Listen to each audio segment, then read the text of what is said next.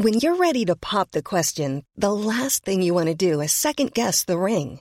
At BlueNile.com, you can design a one-of-a-kind ring with the ease and convenience of shopping online. Choose your diamond and setting. When you find the one, you'll get it delivered right to your door. Go to BlueNile.com and use promo code LISTEN to get $50 off your purchase of $500 or more. That's code LISTEN at BlueNile.com for $50 off your purchase. BlueNile.com, code LISTEN. Even when we're on a budget, we still deserve nice things. Quince is a place to scoop up stunning high-end goods for 50 to 80% less than similar brands. They have buttery soft cashmere sweaters starting at $50, luxurious Italian leather bags, and so much more. Plus, Quince only works with factories that use safe, ethical, and responsible manufacturing. Get the high-end goods you'll love without the high price tag with Quince. Go to quince.com/style for free shipping and 365-day returns. This is the Cork Today replay on C103. And a very good Thursday morning to the programme as we welcome you along. John Paul taking your calls at 1850 333 103. Whatever you'd like to share with us, we'd love to hear from you. You can text or WhatsApp as well to 0862 103 103. A lot of coverage in the papers today to the Mother and Baby Homes Commission. We're going to continue to discuss it on the programme today. We will be speaking in a couple of minutes with a survivor of Bessborough who is particularly concerned about the Bessborough site, and as we know, there is a planning application in for a development of apartments on that, on a section of that site, and that's causing huge upset to many survivors of Bessborough. And listening around yesterday, particularly to a lot of the national radio stations, so many of the stories of survivors and people talking about what happened to them seemed to have come out of Bessborough. And I'm not saying Bessborough wasn't the only mother and baby home, and it certainly wasn't the only mother and baby home in the Commission's report, but so many of the survivors have stories to tell about what happened to them in Bessborough, and some of them are truly shocking. And just to remind people, if you want to read the report, it's nearly 3,000 pages long. I still haven't, and I don't know if I will ever get through all of the report, because it's quite harrowing at times, and then at other times it seems to be quite a sanitised version of what the survivors told, and you sort of, as the more you're hearing from the survivors, you more you're thinking, is that story wasn't really reflected properly in the Commission. So I've really got very mixed views at the moment about the report itself. Anyway, a backlash against the Mother and Baby Home report threatened to overshadow the Taoiseach's formal state apology to the Dáil yesterday. I mean, when we signed off yesterday at 1 o'clock, we knew that was one of the things that was going to happen in the afternoon, was the Taoiseach giving the formal state apology, and I was just really hoping that the wording of the apology would set the right tone and that the survivors would feel that they were first and foremost in front of that apology, and that apology was aimed at them. And I do think the tone of the apology yesterday, I think it for me, certainly listening to it, I think it hit all the right notes, and I think survivors themselves, I'm hoping survivors themselves took comfort from what the Taoiseach had to say yesterday, and he was very much speaking on behalf of the entire nation. But some survivors had specifically asked that the apology shouldn't have been made yesterday, that it should have been delayed in order to give a lot of the survivors time to absorb the findings of this very, very lengthy report. I mean, I imagine even this morning some of the survivors will not have read all of the report. I'm assuming what they'll do is they'll go into the report and they'll find the homes relevant to them, which is very understandable. But, you know, for a lot of survivors, they want to read this report, reread this report, particularly go over the section that's applicable to them. So you wonder, should the Taoiseach have held off on the state's apology? But anyway, the apology went ahead yesterday. I mean, even the last Ceann Corless, Catherine Connolly, actually held up the reports, just the executive summary, and she made the point that TDs had received this report before the victims, and the victims were actually only told at the end of the webinar on the day that the report was launched, which was Tuesday. It was only at the end of the webinar that they were all invited to attend. It was only then they were told whether they could download the full documents. And then, of course, it was at 3 o'clock that the rest of us got access to see it online. So they really didn't get a lot of time, and they still haven't had a lot of time to absorb the enormity of what's contained in this report. Now, some of the TDs yesterday also raised repeated objections to the report's repeated claim that there was no evidence of forced entry into any of these mother and baby homes, that there was no evidence of forced adoption. They also say that there was no evidence of physical or sexual abuse. But when you're reading down through the report and you read some of the personal testimonies, you can clearly see that some girls were forced into these homes. Many of the girls speak about they didn't want their babies to be adopted. So if they didn't want their babies to be adopted, surely you take from that it was a forced adoption. And even down to whatever about the sexual abuse, I certainly anything I've read, there's no evidence of sexual abuse, but physical abuse, there certainly was stories of physical abuse, but definitely the forced entry and the forced adoption. I mean, only yesterday I heard a story of a woman who, when she was only a child, she was 13, and she had been raped. And as the result of rape, she found herself pregnant, and her family, her parents, were absolutely distraught. Now, we're talking about this was back in the 70s. Local parish priest, the nuns got involved, came to the family home, said the only place for this young girl was in a mother and baby home. And the family, who were from somewhere in Tipperary, wanted to keep this young child because she was only a child and she was already coming to terms with the fact that she had been raped. They wanted to keep her at home and to allow her to have the baby in a local hospital and then for the baby to go for adoption. They were accepting that, you know, adoption was the right route for this little girl's baby. But the priest and the nuns in the area were adamant that there was no way that this child was giving birth to her baby in the local hospital because, you know, everyone would be talking and the scandal that would be attached to it. And then they got word that the hospital weren't going to allow this little girl in to have her baby if the family decided to stand up to the church. And then a month before the baby was born, I mean, they kept her at home for the 8 months of her pregnancy.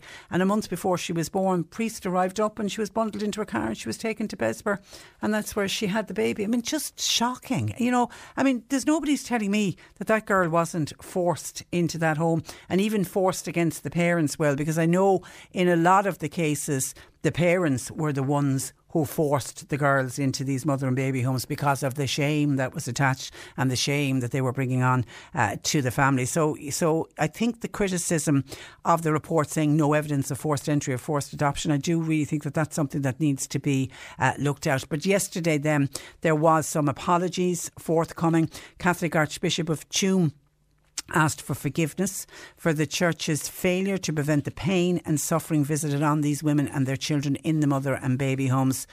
Archbishop Michael Neary, and I was delighted to hear this, also went on to praise the investigative work of Catherine Corless, who joined us yesterday, which he said had afforded dignity, justice and truth to the deceased and to their families. And I think for Catherine Corless herself, she must be, I hope, sitting in her own home, smiling to herself and delighted that she gets that kind of recognition from the Archbishop of Tuam, because so many within the church, when Catherine started talking about what had been discovered in Tuam, really wanted her to go away and keep her mouth closed and just not say anything. But she kept at it and kept at it and kept at it. And because she was relentless in talking about what had happened at Tuam, that's the only reason that we're even here today talking about this Commission's report. So well done to Catherine Corless and to the Archbishop of Tuam for publicly acknowledging her yesterday. And then and I know Catherine yesterday, just before she came on air with us yesterday, she'd heard this, the religious orders who ran that notorious home in Tuam from 1925 to 1961 pledged to participate in the redress scheme. It was and also issued an apology and an admission of guilt. This was the statement from the Bon Secours sisters who ran Tuam. They said the Commission's reports presents a history of our country in which many women and children were rejected, silenced and excluded, in which they were subjected to hardship, in which their inherent human dignity was disrespected in life and in death. Our sisters of the Bon Secours were part of this sorrowful history. And Sister Eileen O'Connor said, we did not live up to our Christianity when running the home. We failed to respect the inherent dignity of the women and children who came to the home. we failed to offer them the compassion that they so badly needed. And I know that statement yesterday from the Bon Secours sisters, certainly when Catherine Corless joined us, made her day yesterday, because she had already was coming to terms with the report and the way the report had been handled, and that Wednesday she felt hadn't been, or Tuesday hadn't been a good day, but then to hear that yesterday morning, she said certainly it was great news. And talking of the religious sisters who ran these homes and the ones who are featured in the Mother and Baby Homes Commission, some now have indicated that they are willing to be involved in redress. As I mentioned, the Bon Secours, who ran the Tuam home, said they will participate in any future redress scheme. And then the Sisters of the Sacred Hearts of Jesus and Mary, they're the ones who ran Bessborough, Castle Pollock and Shanross Abbey in Nina in Tipperary. They say they are considering it, and they do say we will deal directly with the minister on any matter. And then the Sisters of Our Lady of Charity of Good Shepherd, they were the Good Shepherd sisters, they said similar, and they also said they will deal directly with the government, but at least they're reaching out and saying that they will help when it comes to redress. And I think for the survivors that is going to be important. And I think as a nation, as we hang our heads in shame and what happened to these women, I think many people will say, yes, it's only right and proper that these orders that have money should be coughing up and should be paying compensation to these women and to the children for what they went through. So that's another little glimmer of light that has come out from this Commission's report. And when we were discussing Bessborough yesterday, a couple of people mentioned the book The Light in the Window, and this was a story of a midwife who had worked in Bessborough for a period of time in the 50s, a lady by the name of June Goulding, who I had the honour a number of years ago when she first brought out the book to interview. And a lot of people were saying you should go away and people should read that book if you want to see what Bessborough Mother and Baby Home was like back in the 50s. And I actually thought that the book had gone out of print, because I know a number of years ago somebody went looking for a copy of this book and we tried to get a copy. We ended up, a listener gave a loan of, they had the book at home and gave a loan to the listener who was looking for it, but we couldn't find that it was as if it was out of reprint. Well, Poolbeg, who've published the book, were listening to the programme yesterday, and as I came off air they sent an email to say that book is available, The Light in the Window, Bessborough Mother and Baby Home by June Goulding, priced at $9.99. If you get on to poolbeg.ie, because obviously bookshops are closed at the moment, but I'm assuming you can certainly buy it from Poolbeg, or if you are buying your books online from your bookshop, get onto your bookshop and see if they can order a copy for you. It is called The Light in the Window by June Goulding. And then a listener contacted us and who doesn't want to be identified, because they don't want the individuals identified either, but it reads, there's something that happened to this gentleman about 20 years ago, and it reads, hi Patricia, about 20 years ago I helped a lady trace her birth mother. She had been born in Bessborough Mother and Baby Home, and despite her own efforts had failed to locate her birth mother. I worked on it on and off for over 3 years, and I eventually tracked her mother down, now living in England. I worked through an adoption society in Cork who asked me that if I did manage to locate the mother in question, that I allowed them make contact with her, as they would have the expertise in how to deal with it. This I did. They made contact with the mother, but she refused to cooperate, as she had never told her husband and her now 2 children, who also didn't know that many years previously she had given birth to a little girl in Bessborough. We asked for a photograph of herself, which she did send on. While disappointed, this photograph of her mother was a great comfort to the lady I was helping. And the good news also is that she did come to know and meet some of her mother's people. So overall, not a bad result, I suppose. Isn't that just in itself so sad? And that has happened time and time again, where somebody has managed to track down a birth mother or a birth child, and for whatever reason is going on in the person's life, either the adopted child or the birth mother, they don't want to connect. There has been many fantastic reconnections and people getting reunited many, many years later that have worked out very well. Equally, I have over the years interviewed people who reconnected with a birth mother and it didn't work out, and there was great sadness in that as well. But I just think for closure for people who had been adopted, just to know who they were. Sometimes, I mean, for that lady, just to have a photograph of her mother, that's all she has, and then for her to have identified some of her mother's people, just a sense of being and a sense of place for her, that was enough. 1850 333 103. And just one other point, when we were talking yesterday, I'm aware of younger people, because some people were texting yesterday saying they just found it very strange that we were even using the term unmarried mother, because it's a phrase that's gone. You'd never hear it being used. You'd never hear somebody identified today, oh, there's Mary and her baby. Mary's an unmarried mother. It just wouldn't happen. So there's a younger generation who are very much getting educated by this Commission's report and hearing so much about what happened in this country, sometimes not that long ago. And one name of a politician that featured a lot yesterday in a lot of commentary that I was reading online as well was the name of Frank Cluskey. And Frank Cluskey has emerged as one of the scarce positive aspects of the report of the Mother and Baby Home, because it was Frank Cluskey who developed groundbreaking legislation back in 1973.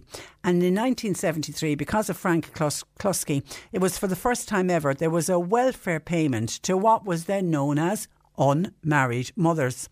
And the Commission's report notes that from the late 1960s, more than 9 out of 10 mothers in these mother and baby homes gave their children up for adoption, because if their families weren't going to support them, they had no way of providing for their children. But then this single mother's allowance was introduced in 1973, and that then helped to accelerate social change as unmarried mothers increasingly found themselves in a position that they had a social welfare payment. They would be able to keep their babies and they would be able to look after them, and maybe then once the children went to school they were able to go back to work if that's what they wanted to do. But it was because of Frank Cluskey.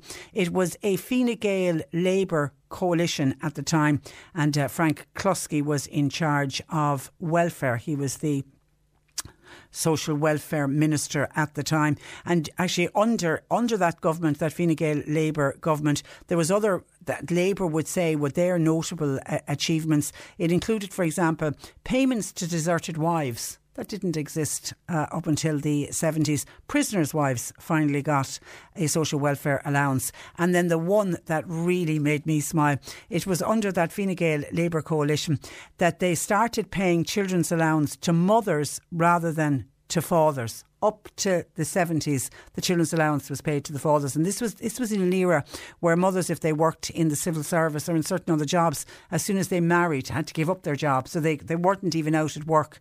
And so the only income they would have would be whatever the husband would give them at the end of the week out of his salary. So that was a big turnaround in the 70s, where mothers suddenly could go to the post office on the first Tuesday of every month and pick up the children's allowance because it was in their name. And also that particular government saw the phased reduction of the pension age. Up to the early 70s, you were 70 before you got an old age pension. And they got it reduced down to 66, and it was the first reduction in pension age since it had been introduced in 1909. And I wonder, will Frank Cluskey be turning in his grave when he starts to realise that that's going to be turned around again, because we're moving back up, I think, more towards the age of 70. We're certainly not going down. John in Cobh on the Mother and Baby Homes Commission. An apology is only a word. The people who committed these atrocities against these young women will once again walk free. The people who put them in there. Young girls were incarcerated into these homes by their parents and their families, and many incarcerated their own flesh and blood, the Catholic Church, and so many more are to blame, and they have all walked free. Many of these women and their children will have a mark for the rest of their days. And that's the one thing I was delighted to hear Micheál Martin trying to get across about shame. It's these women have nothing to be ashamed of. And it's to try to get that message, though, across to women who've lived all their lives with that shame. It's very hard if you've lived all your life with shame to suddenly say, oh, well, the Taoiseach said it's okay, so the shame has been lifted. And Billy in Bandon says a lot of political stupidity in this country. This is particularly when it comes to Bessborough and the very notion that they will build apartments on that site. Why can't they do an archaeological dig at Bessborough and for once and for all know where these babies have been buried, rather than assuming or waiting for somebody to say where the babies has been buried? Because the report itself even stated that they found it strange that none of the nuns living who would have been in Bessborough over the years, that none of them, all of them, claim they have no idea where the babies were buried. Now, I know some of them would have been buried many, many years ago, many years before the nuns would even have arrived. But you would think people would talk, wouldn't you? And that there would have been mention of where the babies had been buried. And that in itself is causing a lot of upset to women who had babies who died when they were in Bessborough. And for them not to know where their babies have been buried, know that they're buried somewhere on the site, and to think that now a developer could come in and a big apartment block will go on the site where your little baby was buried, it really does not bear thinking about. Hi, Patricia. Remember Anne Lovett that died at the grotto in Granard, said Sheila. God, Sheila, will we ever forget Anne Lovett in, was it 1984? It was the early 80s. That was such an horrific case. Actually, one of the girls who gave her testimony to the Mother and Baby Homes Commission said the only reason that she ended up in Bessborough was because of Anne Lovett, because there was so much attention and everyone was talking about Anne Lovett. For those who don't know, she was a 14-year-old girl who, by all accounts, hid her pregnancy, even though people would say, how could a young 14-year-old girl have gone to school every day and nobody noticed that she was pregnant? Went to school.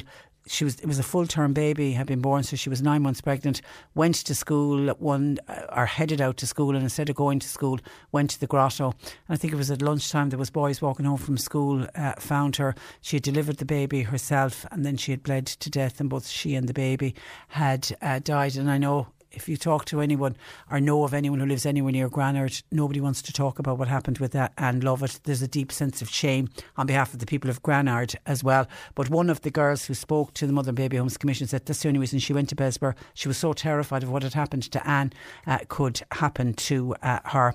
And someone else says, Micheál Martin should not be saying sorry for me, says this texter. It was the grandparents of those babies that were born were the cause of this. They were the ones who forced their daughters into these homes. And Noreen said, children who may have tried to contact their birth mothers should try again after a time, as even if the mother declined to meet them, the families might like to know them. Feelings and circumstances change over time, says Noreen.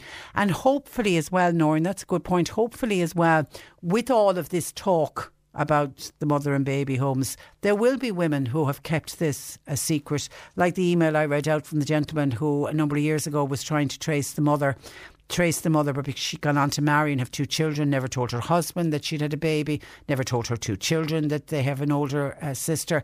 And maybe with all of this talk, it may encourage some birth mothers who have been reached out to by their children. It may encourage some of them to say, yeah, why not? Why not try and make that connection and meet up with the child who is now an adult? 1850 333 103. John Paul taking your calls. You can text on WhatsApp 0862 103 103. Cork today on C103 with Macroom Motors, leading the way for Toyota hybrids. The place to order your 211 Toyota. See MacroomMotors.com.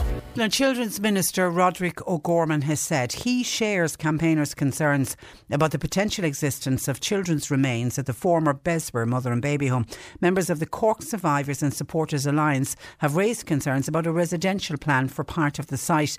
And joining me from that group is Catherine Coffey O'Brien. Good morning to you, Catherine. Good morning. You're welcome to the programme. I suppose, firstly, your reaction to the Commission's report this week, and how much of it have you been able to read? Well, I'm still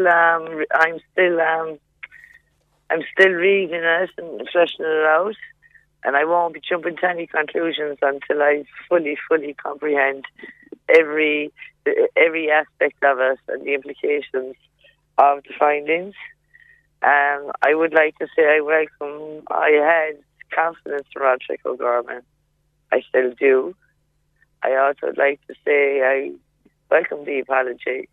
As you just mentioned, Bessborough, we launched the papers against development the day before yesterday in Cork City Council with the planning department.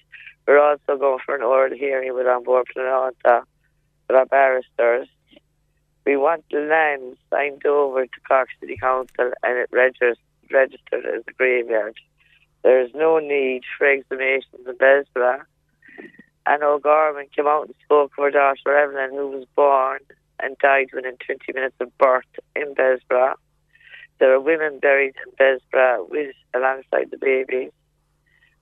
They weren't acknowledged in life. They should be acknowledged in death. They had that right.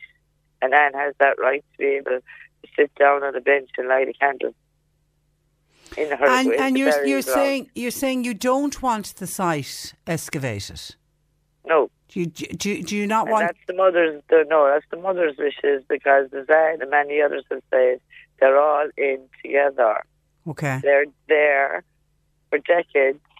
Let them in peace, but let them be acknowledged and respected and protected from any intrusion of development.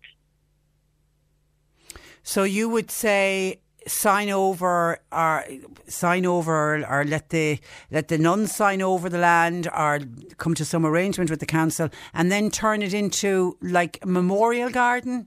No. It would be registered as a graveyard. Okay, all right. Through consultation process with all the mothers affected by this, then a bench, some wildflowers, and somewhere where you could light a candle.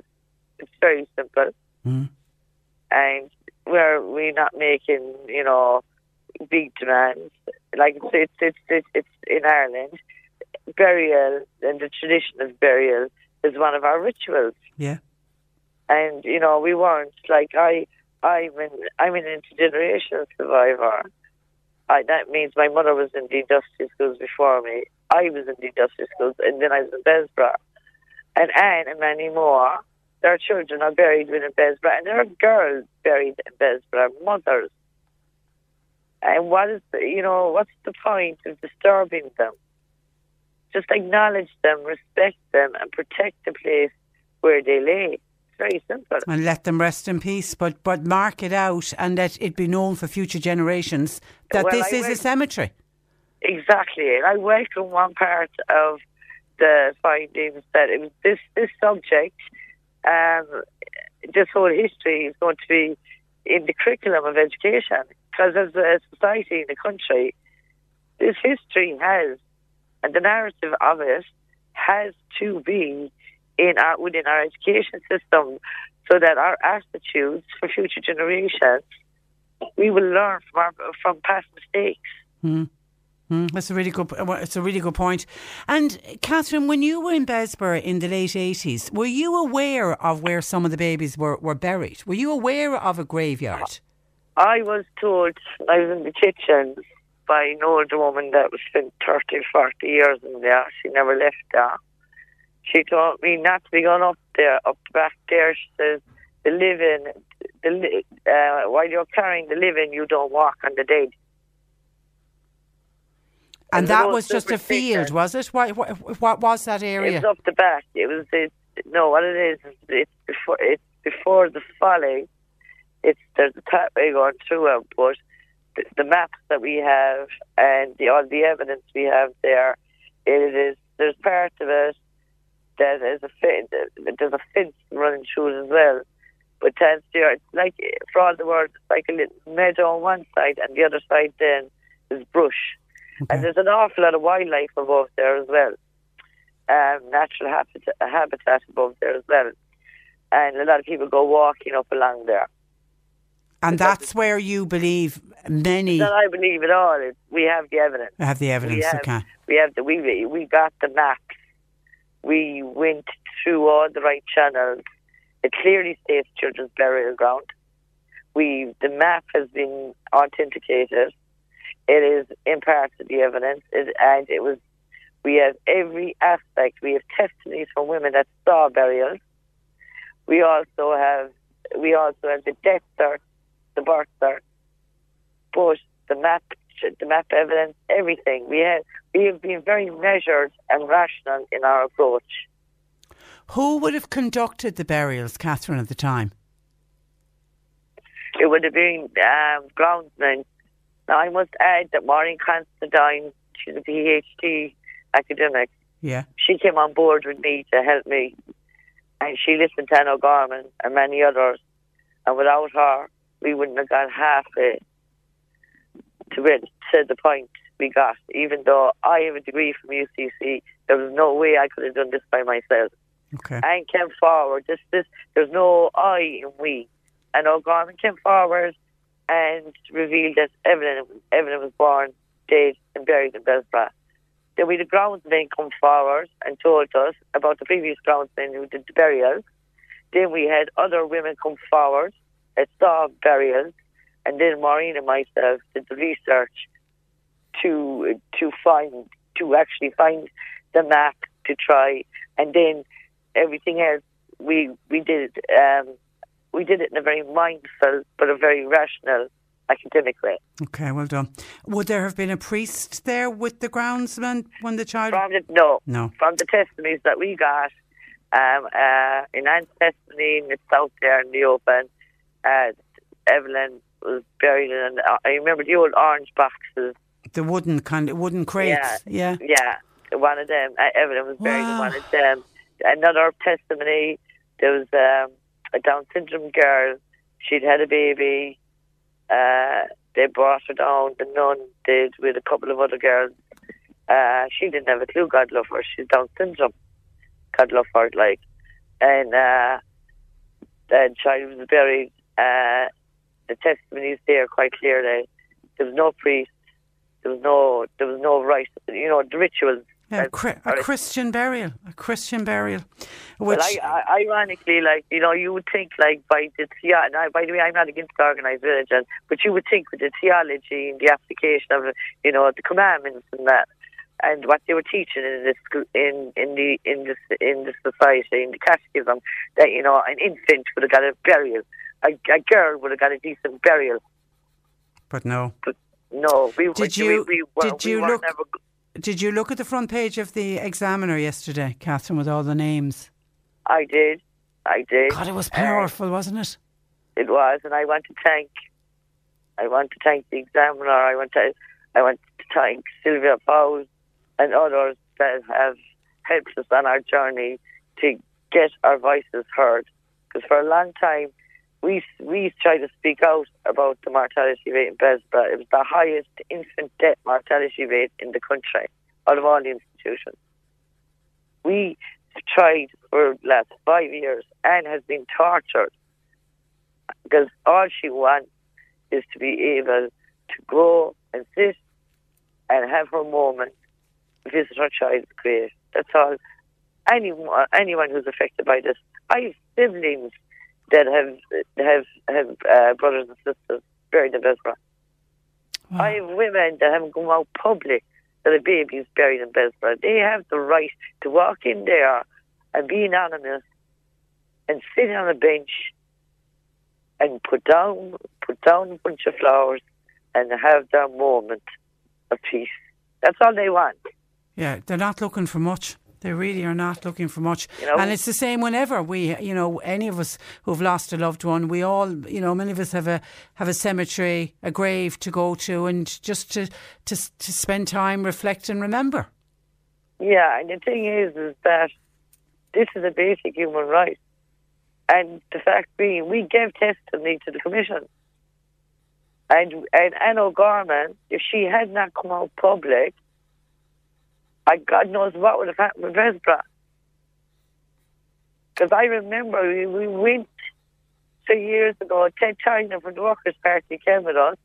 We went to a motion in Cork City Chambers. The Cork City Councillors were putting in, there was an application for rezoning about land outside Bessborough. We felt it was the thin edge of the wedge that if they got that rezoning, that they would go in further into Bessborough. Mm. We were screamed at and thought we were dismissed. We were told we didn't know what we were talking about. So we were the girls that were in Bessborough. My friend was the girl that nearly died in childbirth, and her baby died and was buried in Bessborough. And we were very respectful in the chambers.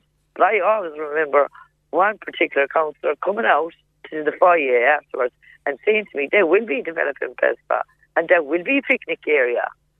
And I said, why, are you going to tell the new residents above there that they're picnicking up top and 10 women and children?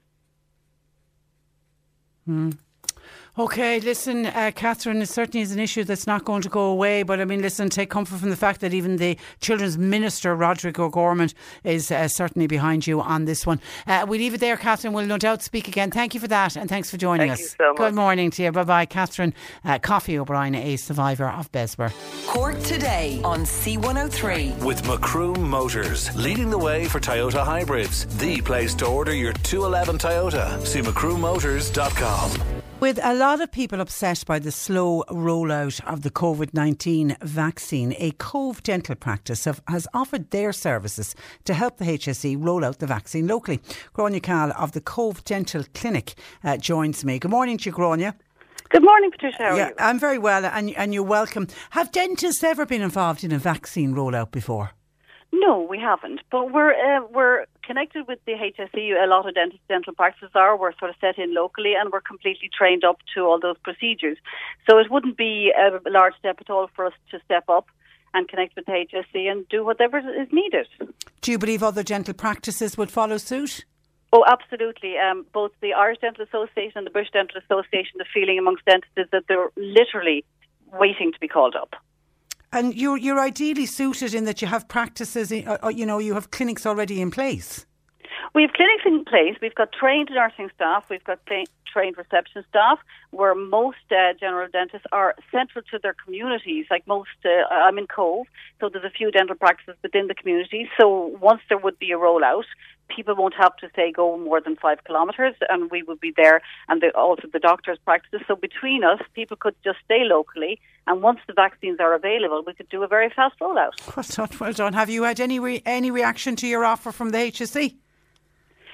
No, but there was something from the Irish Dental Association the other day that said that they are talking to the HSE, but I haven't heard directly myself. Okay. And as dentists, have you been vaccinated yet? No.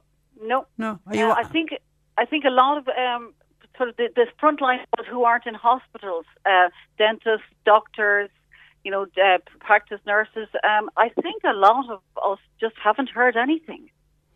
Yeah, we're certainly hearing it from GPs as well. And I mean, even though level 5 restrictions are underway, you're at work every day. We're at work every day, yeah. And we're frontline, we're dealing with patients. And so ourselves and the GPs we're kind of a bit let down by the HSE at the moment. But having said that, everyone feels that their need is more important than anybody else. I do feel that as we're frontline, and, we're dealing with people in very close proximity. So we really should be vaccinated ourselves and our team, of course. Yeah, and I think a lot of people, I think the general population would 100% support you on that one, because it's frustrating to see in some of the hospitals that management and admin teams in hospitals were even prioritised ahead of frontline staff.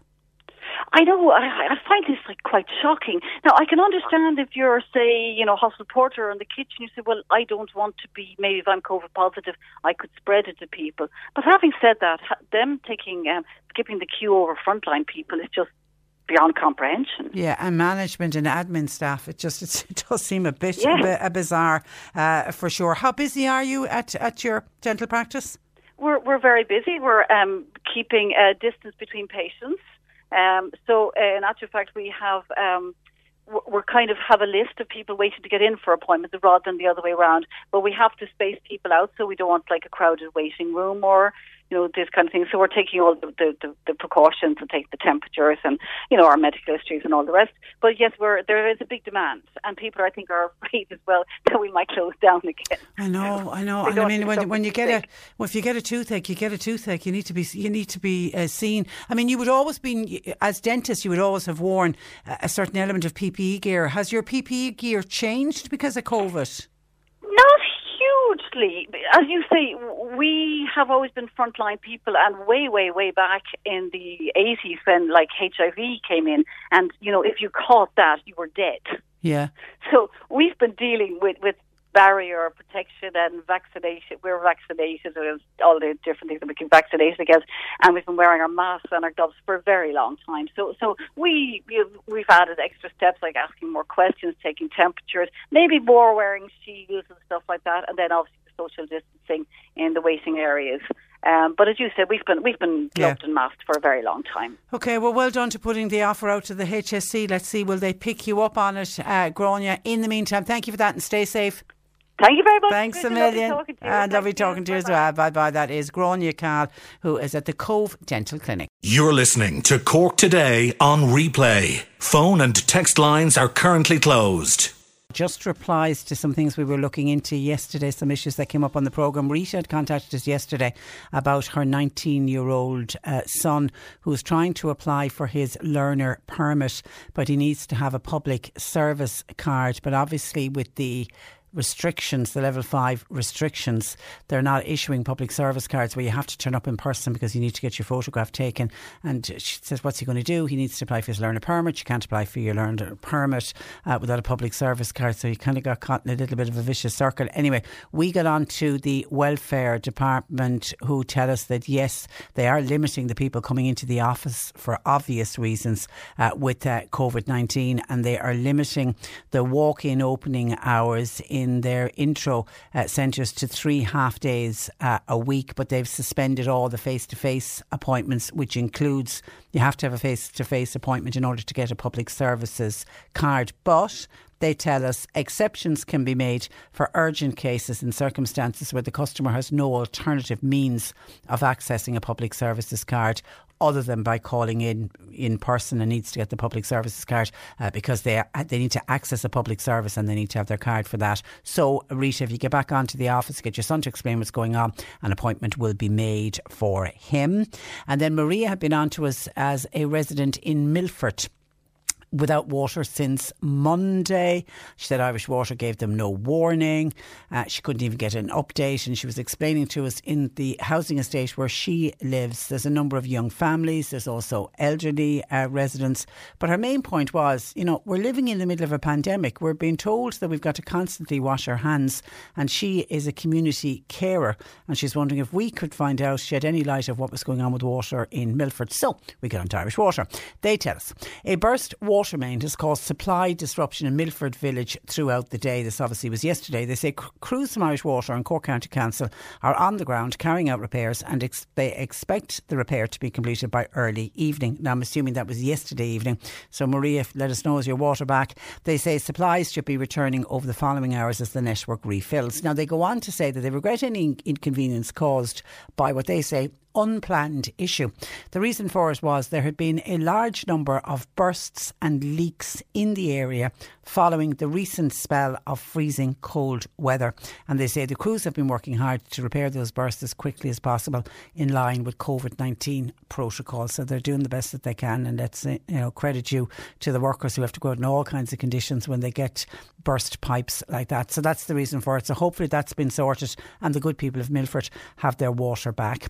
John has been on to us, one of our listeners, to say he believes that if this is about off licences and the amount of calls we've had from people saying we should be closing off licences or at least limiting the opening hours of off licences. Well, John is against that, and he makes the point that if off licences were closed, he firmly believes it would lead to more people heading to the doctors and going on antidepressants. He says just because people have a few drinks at home, it doesn't mean that they're alcoholics, but it might just... having a few drinks might just relax them and help them cope with the stresses and strains of living through a pandemic. He reckons we would have a major mental health problem in this country in the long run if we decided to close off licences. Do you agree or disagree with John? 1850 333 103. And then there was a call in from... just seeing where all my papers are gone. This is from Dolores in the City. Dolores thinks that we need to close the airports for once and for all. We just need to close all of the airports and all of the ports. She's fearful of people who come into this country, even if they have a negative test. She is fearful that they may not show symptoms for a few days. She said, can we really trust people who come into this country to self-isolate? We know we tell them to self-isolate, but at the end of the day, some of these people may not even be from the country and they may not be worried about it at all. Dolores feels that with coronavirus, we need to treat it like a war. And remember, from this Saturday, all people arriving in the Republic of Ireland will have to produce a negative pre-departure test for COVID. It's similar to the rule that has been in place for the last couple of weeks for people coming from the UK or people coming from South Africa. They've had to do this for the last number of weeks, but from Saturday, every single arrival into Ireland, ports and airports, must have a negative COVID test, and they have to have that test done 3 days before they arrive or they won't be allowed in. And I know already people are worried about the UK strain, because even if you come from the UK and you have your negative COVID test, you still have to self-isolate for 14 days. For everybody else coming from red zones, you produce your negative COVID test. If you get another test done 5 days after arriving, then you won't have to restrict your movements. But people from the UK and from South Africa must restrict their movement for 14 days, even with a negative COVID-19 test.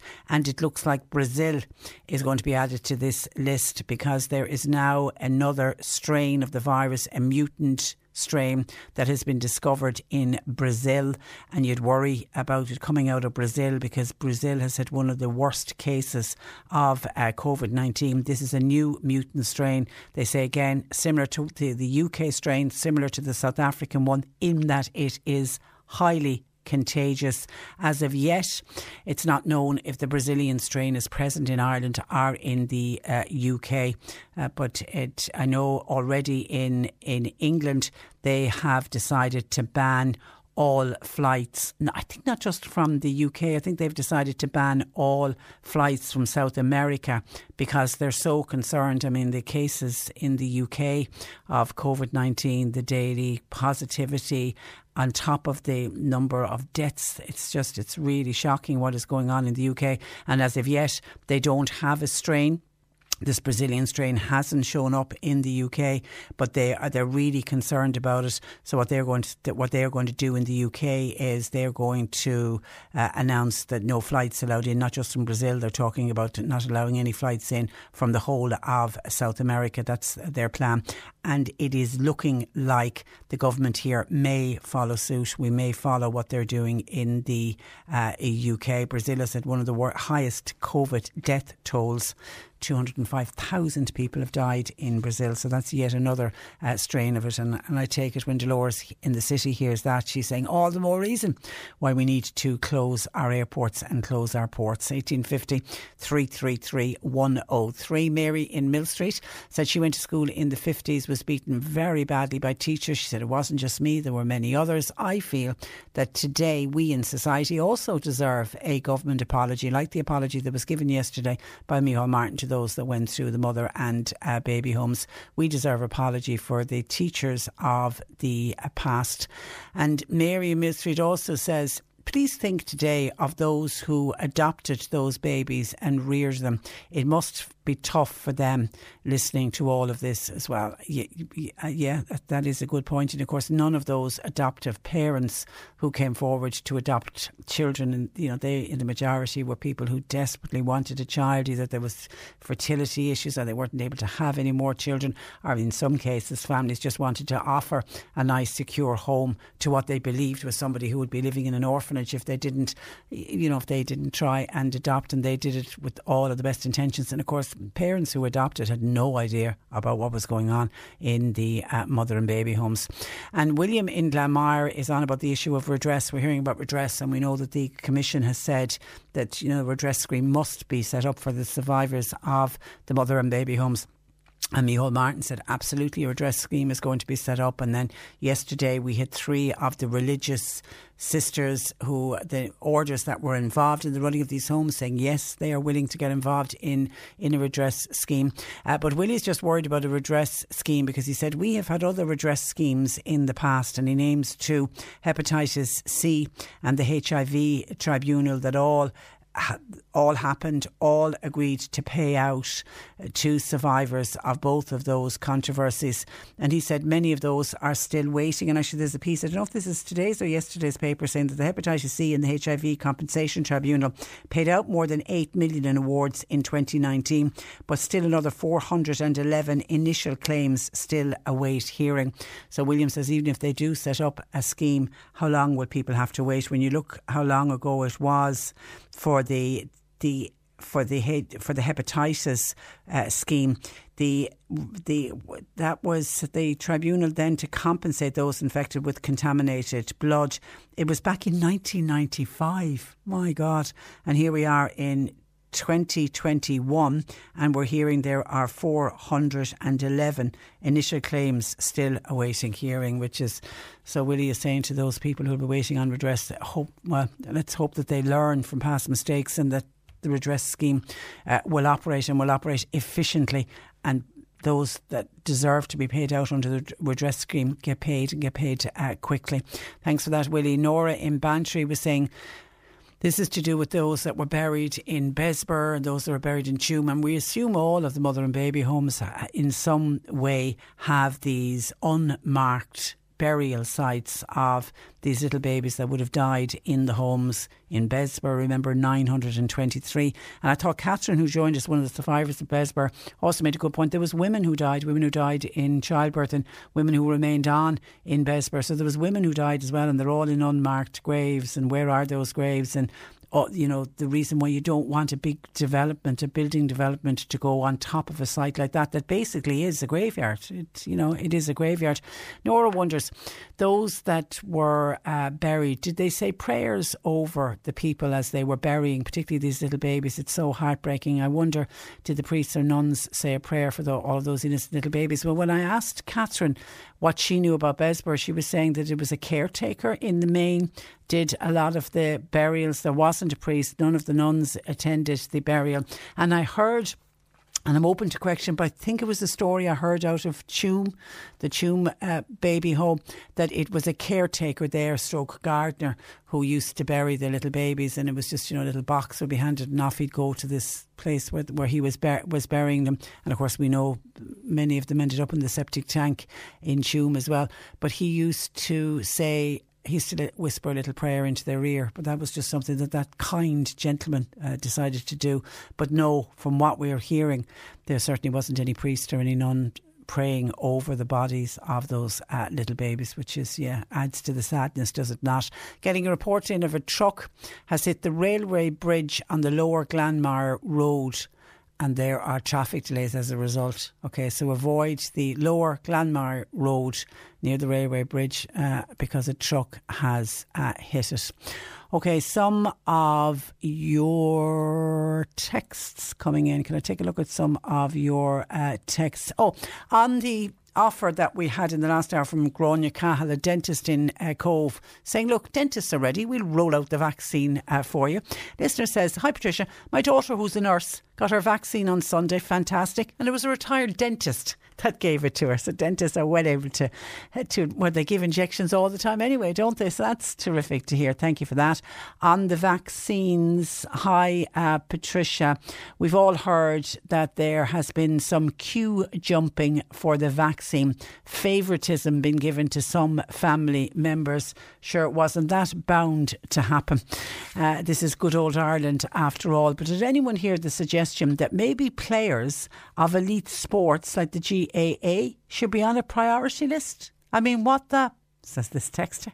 Are the GAA becoming the new clergy in Ireland? In all fairness, I think it was Gerard Hegarty of Limerick said he wouldn't approve of such a move. I didn't hear it, but I thought when I was speaking with Gráinne Callas, a dentist, I do think dentists and GPs, they are frontline workers. I do think they should be on some kind of a priority list. But Gráinne was even making the point, everybody has a reason why I should be a priority and why our group of people should be a priority.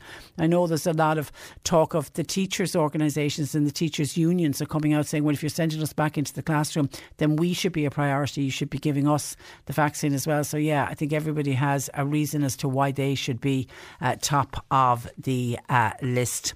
And just, we were hearing yesterday, and this is to do with the pressure that our hospitals are under, that health workers who are deemed close contacts but are not showing symptoms of COVID-19, they've been called back to work into the health service.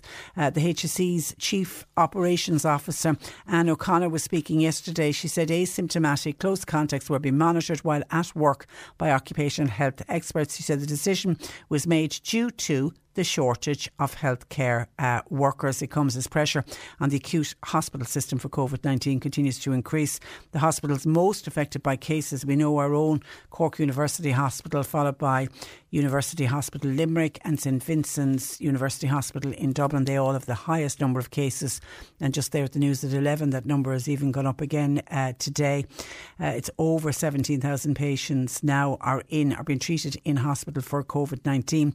But there is in excess of 7,000 people in the healthcare, nursing home and community services sector who were unable to work for various reasons, including being COVID positive or being unable to access childcare.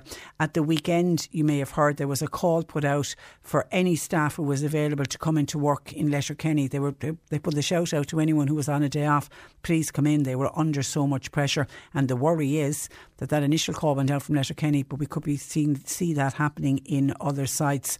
The reality, the HSE said, is the demand is so high, the staff are needed at work, and given the level of absenteeism, it's become very difficult across the board, not just in hospitals but in nursing home settings as well. And because of that, the decision has been made that for health workers who are deemed close contacts, they should be staying at home for 14 days. They've been called back to work instead, and staff are being tested before returning to work, and they will be monitored closely. And that decision was made yesterday. Well, that prompted a text in from a listener to say, Patricia, I think the HSE advice for staff who are asymptomatic returning to work is very irresponsible, says this texter, and she cites an example. I know of somebody who had been in very close contact with her boyfriend. Her boyfriend had tested positive. She was told by the HSE to continue at work in her hospital until her results were returned. She subsequently tested positive, but in the meantime, she had been back at work, risking infecting any of those of her close contacts, both other staff and patients. So somebody's saying irresponsible to expect close contacts, but like, are they damned if they do and damned if they don't? Are we going to get to the stage we've heard of wards that have had to be closed down because there's not enough staff? Either the staff are out COVID positive, or they were deemed a close contact. And if you have in excess of 7,000 people in our healthcare system out at the moment, it has to give somewhere. And I don't know what the breakdown is of the over 7,000. It would be interesting to get, or it would be really good to have a look at that figure. Of the 7,000, how many are COVID positive? Obviously, they can't go back to work. And how many are close contacts? But it's the close contacts that have been called back to work. 1850 333 103. John Paul continues to take your calls. You can text our WhatsApp 0862 103 103. C103 Jobs. An office administrator is wanted for the Doneraile area. A good working knowledge of Microsoft Word and Excel is necessary. Pickers and drivers wanted for Caulfield SuperValu. They're based at Riverview Shopping Centre, that's in Bandon. While general operatives are wanted for Irish Yogurts, that's in Clonakilty. And a driver is wanted for Blackwater Metal Recycling in Boherbui. You need to have full CE licence and a CPC essential. You'll get more details by going online to www.c103.ie/jobs. Cork Today on C103 with Macroom Motors, leading the way for Toyota hybrids. The place to order your 211 Toyota. See MacroomMotors.com. Continuing to get reaction to the Mother and Baby Homes Commission report. Some of your comments in, hi Patricia, rather than building apartments on the site at Bessborough, I genuinely think that a park for children, a few little fairy gardens, some trees and of course a plaque in memory of all of the mams and their babies. For the babies, it would surely be a sacred garden. Yeah, that's a lovely, lovely thought. And Catherine, who joined us, one of the survivors, Catherine Coffey O'Brien, one of the survivors, who said she remembers a politician saying to her that there will be a development at Bessborough. She reckons Catherine should name that politician because it almost sounded like a veiled threat to Catherine. Hi, Patricia, I totally agree with Bessborough being left as a memorial graveyard. It should literally be left untouched. Then those little babies could all rest in peace. And it's great now that everything has been highlighted for them. And someone else says, Liz says, why did Micheál Martin include us, the citizens, in his apology yesterday? We didn't do it. We did nothing wrong. It was the man. There was a man on the TV this morning who said it was a priest took him to the home. It was the church who were responsible, not society. OK, let me go to the phone lines where Helen joins me. Good morning to you, Helen. Good morning. Helen, you have an interesting story to tell. You worked in St Vincent's Convent at the bottom of Cathedral Road in Cork. Now, when would this have been? This has been about 33 years ago. OK, and there was it a Magdalene laundry was there? It was the laundry was there, yeah. The ladies were still working the laundry at that time.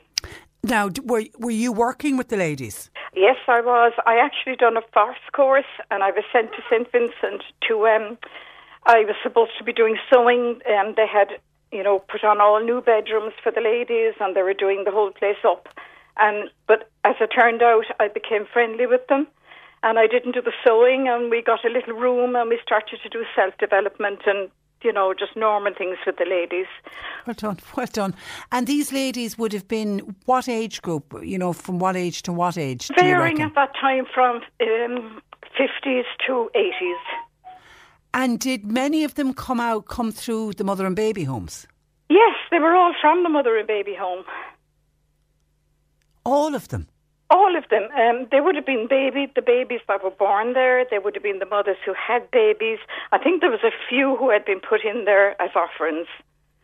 And there would have been some of who would have been in the Mother and Baby Homes whose family didn't want them home afterwards. They were there all their lives. My God. They went in. And the stories, Patricia, I will tell you, I've been crying for the last few days. It just brings it all back. I left after 6 months. I just couldn't take the stories and the sorrow. And even after that, the nuns were fantastic there, by the way, I have to say. The nuns at that age, they were brilliant. They were brilliant to the ladies. They were brilliant to me. They would even put them on the bus. I lived in Bantry at the time. Well, it was, and they would put them on the bus and I'd collect them in Bantry and they, one or two at a time, would come down for weekends. But they were like, there was one particular lady, I'll just say her name was Anne. Yeah. She was 74 and she'd have a little slide in her hair and she'd have the giggles every time she'd see a man. The head would go down and she'd be giggling delighted, And my partner at the time, he was very fond of them and he was very good to them. But she was like a little 14-year-old. Childlike. Yeah, and they had never, I took some of them downtown in turns and, they hadn't a clue. They had never been beyond Shandon Street. And totally institutionalised, obviously. Completely. Like there was one other lady, I was very close to her, and her job was to do the hoovering of the corridors, There was all new carpets. The place was lovely. And God love her, she'd be working away hard all day. And when you'd look, the hoover wouldn't even have been plugged in. Because she didn't know how to use the hoover. No, they hadn't a clue.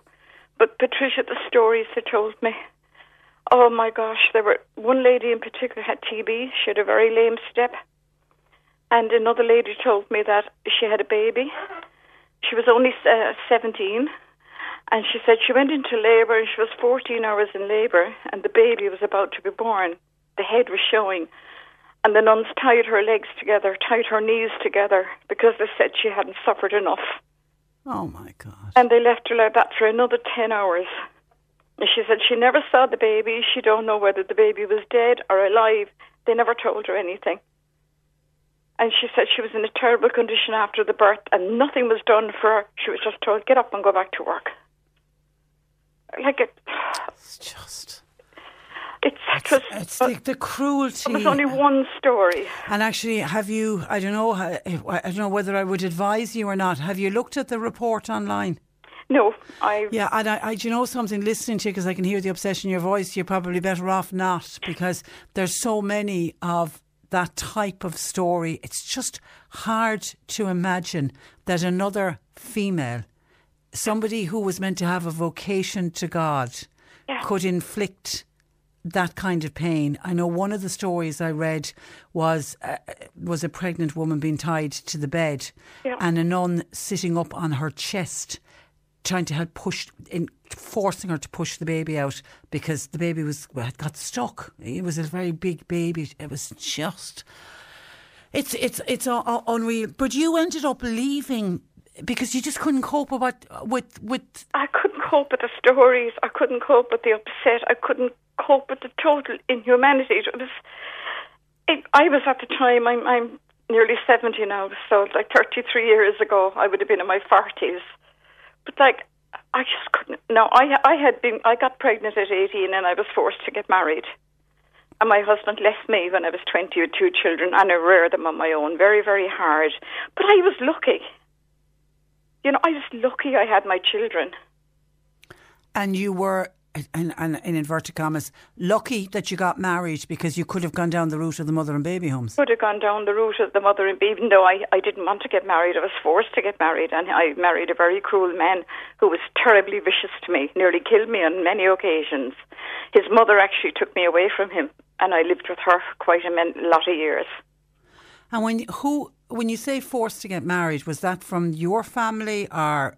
Was there the church was involved? It was just I was getting married and that was it. There was nothing else about it. I ran away the morning of the wedding and I thought I was getting married at 11 o'clock and I came back at 12. I ran away with the dog and I went out to the Black Ash. Do you ever hear the Black Ash in Cork? I did, yeah. Dog, yeah. And I came back and my aunt was waiting for me and they threw a wedding dress on me and there was no shoes, so they gave me a pair of silver sandals belonging to my mother. And I was brought up to the church and there was a lovely wedding and everything was great. Except you didn't want to go through with it? No, it was terrible. My God. But look, that was me, as I say, I'm one of the lucky ones. Yeah, because you have your two beautiful children. I have two beautiful children, I have beautiful grandchildren and I thank God every day. And the women in the in St. Vincent's, did they ever talk about their babies to you, Helen? Yeah. A few of them had little miraculous medal, you know, the little sheepy miraculous medal. Yeah. One of them told me they gave her that after the baby was born. And a few of them had those with a little blue string around their neck with the little miraculous medal hanging on it. And that was their baby. Did they understand what adoption meant? They did. They understood. They never knew. The few that really, some of them couldn't talk about it, others did. But the ones that talked about it, they never knew whether they were adopted or whether they were dead or where they were. Because the Commission's report states there was no evidence of forced adoption.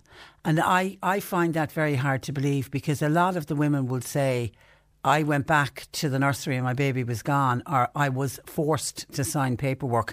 And I'm just wondering about the women that you would have dealt with. Would they have understood that they were giving consent for their babies to be adopted? And it doesn't sound like they would have. There were some of them were very intelligent. Another lady, her name was Noreen. She was kind of like over the women, if you know what I mean. Yeah. And they all looked up to her. The one in charge. Yeah. She told me that when you went in there, you had to sign forms, and that was to say that you were working for your keep. You know, your consent that you weren't getting wages, and this was working for your keep and for the keep of your baby. And they didn't get paid, so they got nothing. But they did. When I was there at the end, they did get an allowance. Did they? Okay. Yeah, okay. They were old women then, and they hadn't a clue what to do with it. They didn't know what money was. Did they ever mention their own families? Yes. Yeah. One lady had a brother, and she was crazy about the brother. Her brother, always talking about the brother. She was from Macroom, and she always talked about the brother with, you know, oh, he's going to come to see me, he's going to come to see me, he's going to come to see me. And actually, one of the nuns told me at the time the brother had been the father of her child. Oh, my God. You know, the brother never came. God, it's dreadful.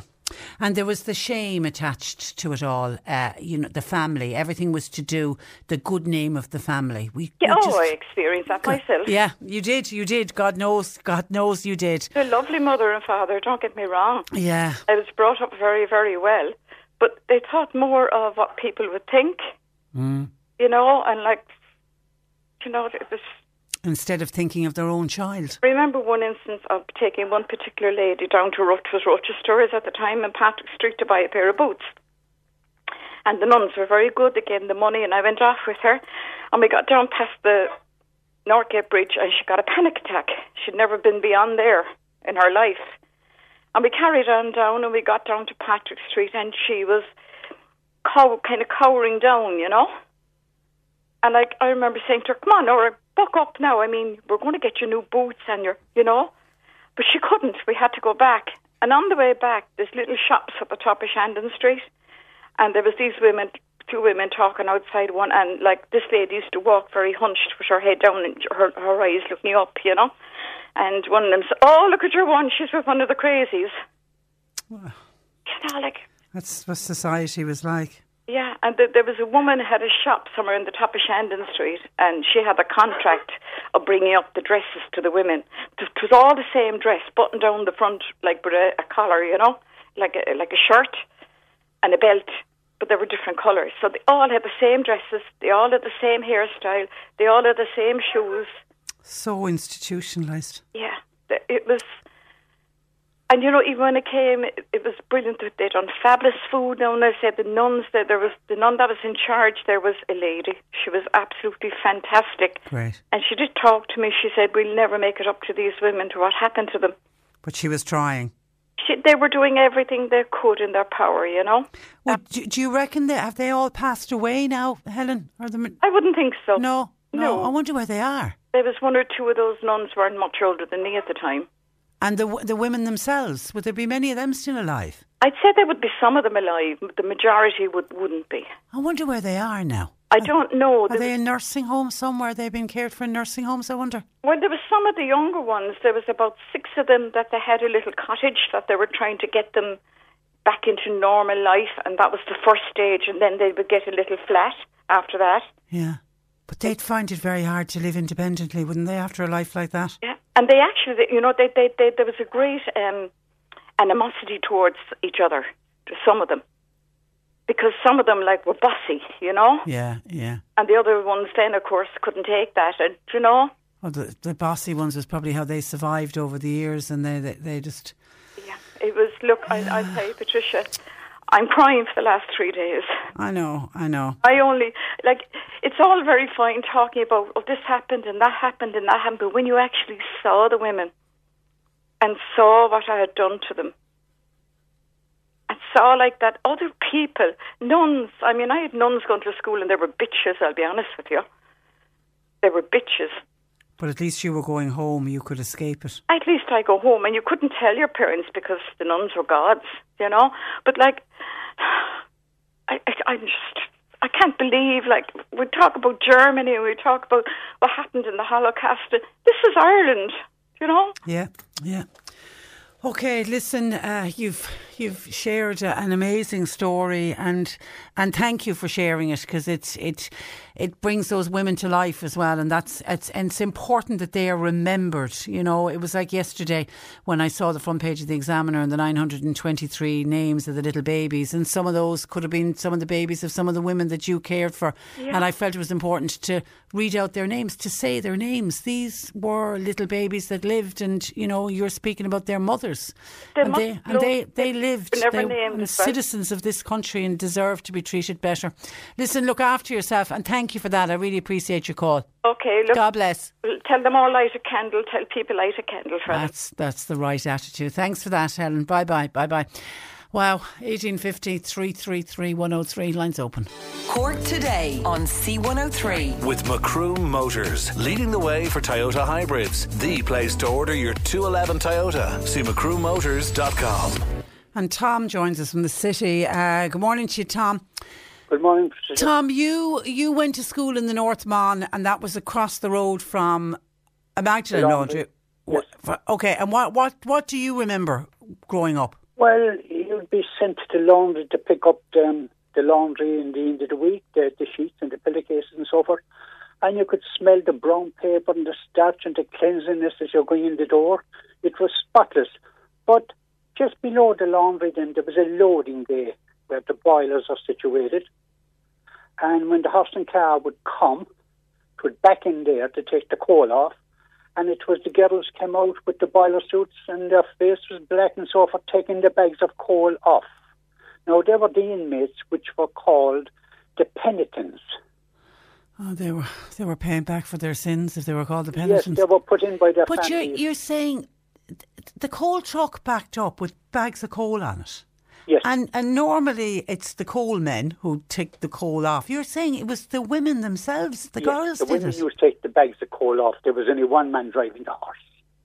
My God. And you would say to the grandmother and them, and you would go for the lunch, that you see the girls taking off the coal, and she'd say, oh, they're only the penitents, which sure, we didn't know what the penitents were those days.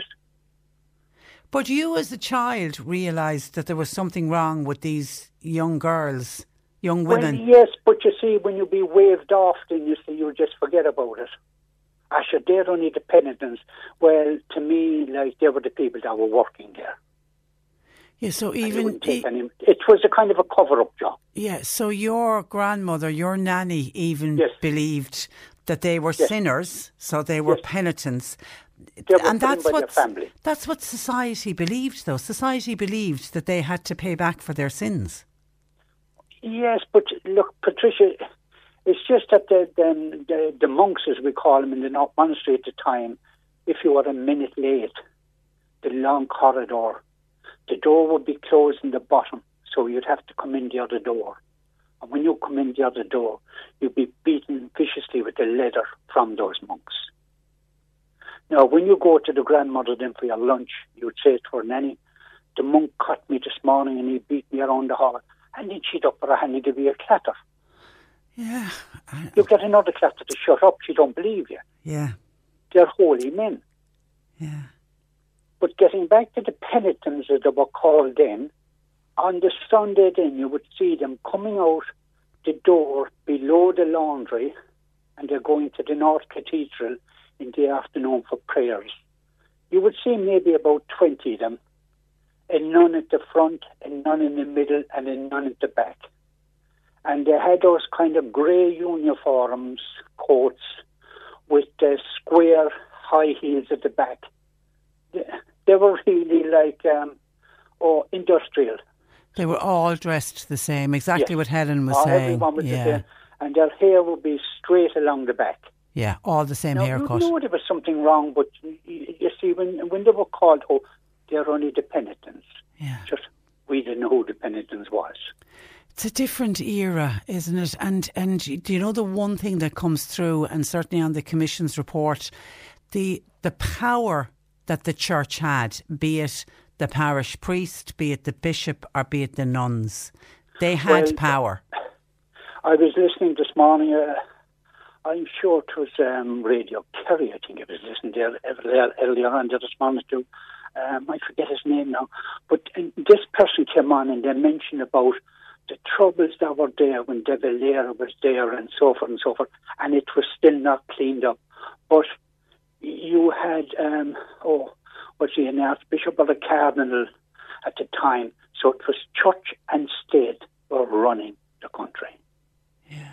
McQuaid was his name. Yeah, John McQuaid, the famous John McQuaid, yeah. Now, whatever John McQuaid wanted to do, or whatever De Valera wanted to do, that was law. Yeah, It was, it was. Because I heard some Fine Gael politician, I don't know if he was Taoiseach at the time or who it was, when he was asked and about, and he was Catholic first and then he was Irish, but he was Catholic first, so it was the church came before the state, which is, it's a different era. All right, listen, Tom, well, thank... No, before you go, Priscilla, yeah. Micheál Martin is only living not too far from Bessborough. Yeah. He knows exactly what's going on. Do you think that that site should be preserved as a graveyard? Yes. Yeah. I can't find anyone in that area who doesn't. I've been on the Navan Road there last year and I met an old lady coming down and I was looking at a building across the road and I just said, well, Jesus, what is that building? And she said, oh, don't tell me now, she said. She had actually been in there to the Mother and Baby Home on the Navan Road, which is attached to the Sacred Heart and Blackrock. Yeah. And the poor woman just said that it should have been knocked down, but what they were doing was taking the roof off, taking the windows out, and they're assuming it's going to be a hotel or whatever. And you could see the pain in her face. Yes, so the thing is, it goes on and goes on and goes on, and no matter how many times she'd pass up and down a day, she'd look over and she'd remember the pain and suffering she got in there. Okay, listen, Tom, thank you. So to me, that rock below, that Bessborough, should never be touched. And even, as Catherine said, a graveyard. Not be left in there. The big shock should not be left in there because the amount of ground down there, it's infested with bodies in there. Should never, ever be touched. Okay, on that note, we leave it, Tom. Thank you for that, and thanks for sharing your memories. Good talking to you. 1850 333 103. You're listening to Cork Today on replay. Phone and text lines are currently closed. A number of people saying how taken they were by the stories we shared in the last hour from Helen and from Tom, but particularly from Helen and her stories about working with the women. She said it was about 30 years ago, but she could see the devastating effect, having been raised in institutions and then women who ended up in the mother and baby homes, the devastation that it had on their lives, and never left them. Tim says, nobody picked up on a suggestion that I made earlier in the week that any of the Garda commissioners still alive should be made face up to the fact that the Gardaí at the time played a role in standing beside the priests and in many cases taking the unmarried pregnant women to the mother and baby homes. Tim also feels the caretakers and the gardeners who put the bodies in the graves should be ostracised also for their part in their silence. Every segment of the programme shows more and more what was covered up by the Commission. Whatever about the Gardaí, I think the caretakers and the gardeners, I don't know. We're talking about a very different era. This was people's jobs. If they didn't do their job, they wouldn't get paid. If they didn't get paid, their families wouldn't get fed. And one of the few acts of kindness I saw for the babies that died was the gardener I heard about who was instructed to bury the babies on behalf of the nuns. And he used to whisper a prayer into their ear. So he was trying to show some kind of kindness to those little babies who had passed away. So I don't know, Tim, whatever about the Gardaí, I don't know how I think you're wrong on the caretakers and the gardeners. I think it's a different era, and it was the job. It was the job that they had to do. Okay, some questions coming in for Jane. Thank you, by the way, Tim, for your comment. Some questions coming in for Jane, our resident vet. Keep those coming to us, please. Meg says, the religious used to say, sure, your sins will find you out. Now, at long last, their sins are being found out, says Meg. Okay, and a good news story, says another listener. I know of a mother and her son who have made contact after being separated through adoption many, many years ago. They've been in contact now for the past few months, and it has brought lots of happiness to both sides.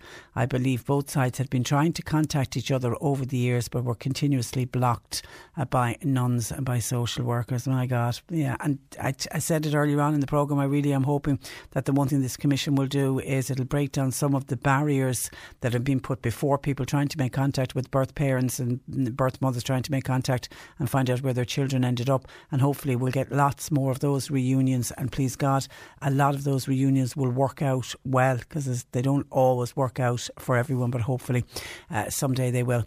Okay, some other comments coming in to us. Let me see where I'm going on vaccines. Lots of people talking about vaccines. John says, Patricia, people should be haunting the government for vaccines. There is no way out of this hole that we find ourselves in, a hole which I feel the government has led us into. This year is going to be like a big car crash. It looks like we won't be coming out of lockdown until everybody is vaccinated. But when is that going to happen? Is this time period going to go down in history? Of course it will. We'll have a Taoiseach apologising for the bad decisions made by the government of today in 30 years' time, mark my words. That is the reality of this. We've bleak days ahead. We are a pity now, says John. We need to speed up the vaccines. And on the decision by the HSE to call back in health workers who were close contacts, they should be self-isolating for 14 days. But as we heard again on the news at 12 midday, they're so short on staff. They're getting on to close contacts, and if they don't have any symptoms, come into work, please. And they will monitor them and they will test them. But some people are nervous about that, including a West Cork listener says, OK, so say I'm a close contact and I get ordered back into work in the hospital where I'm working. Firstly, I'd like to see being ordered back to work in these circumstances. I'd like to see that stand up in a court. Say I end up being COVID positive and I go on to infect a patient. What happens if that patient passes away? And it can be directly linked back to the work that I was doing and the fact that I had been a close contact and the fact that I didn't know that I had COVID-19. What then? The HSE, who will be held liable? And that's from a West Cork listener not agreeing with the HSE, who are saying to workers, as long as they're asymptomatic, but they say they will monitor them. But yeah, I accept the point you're making.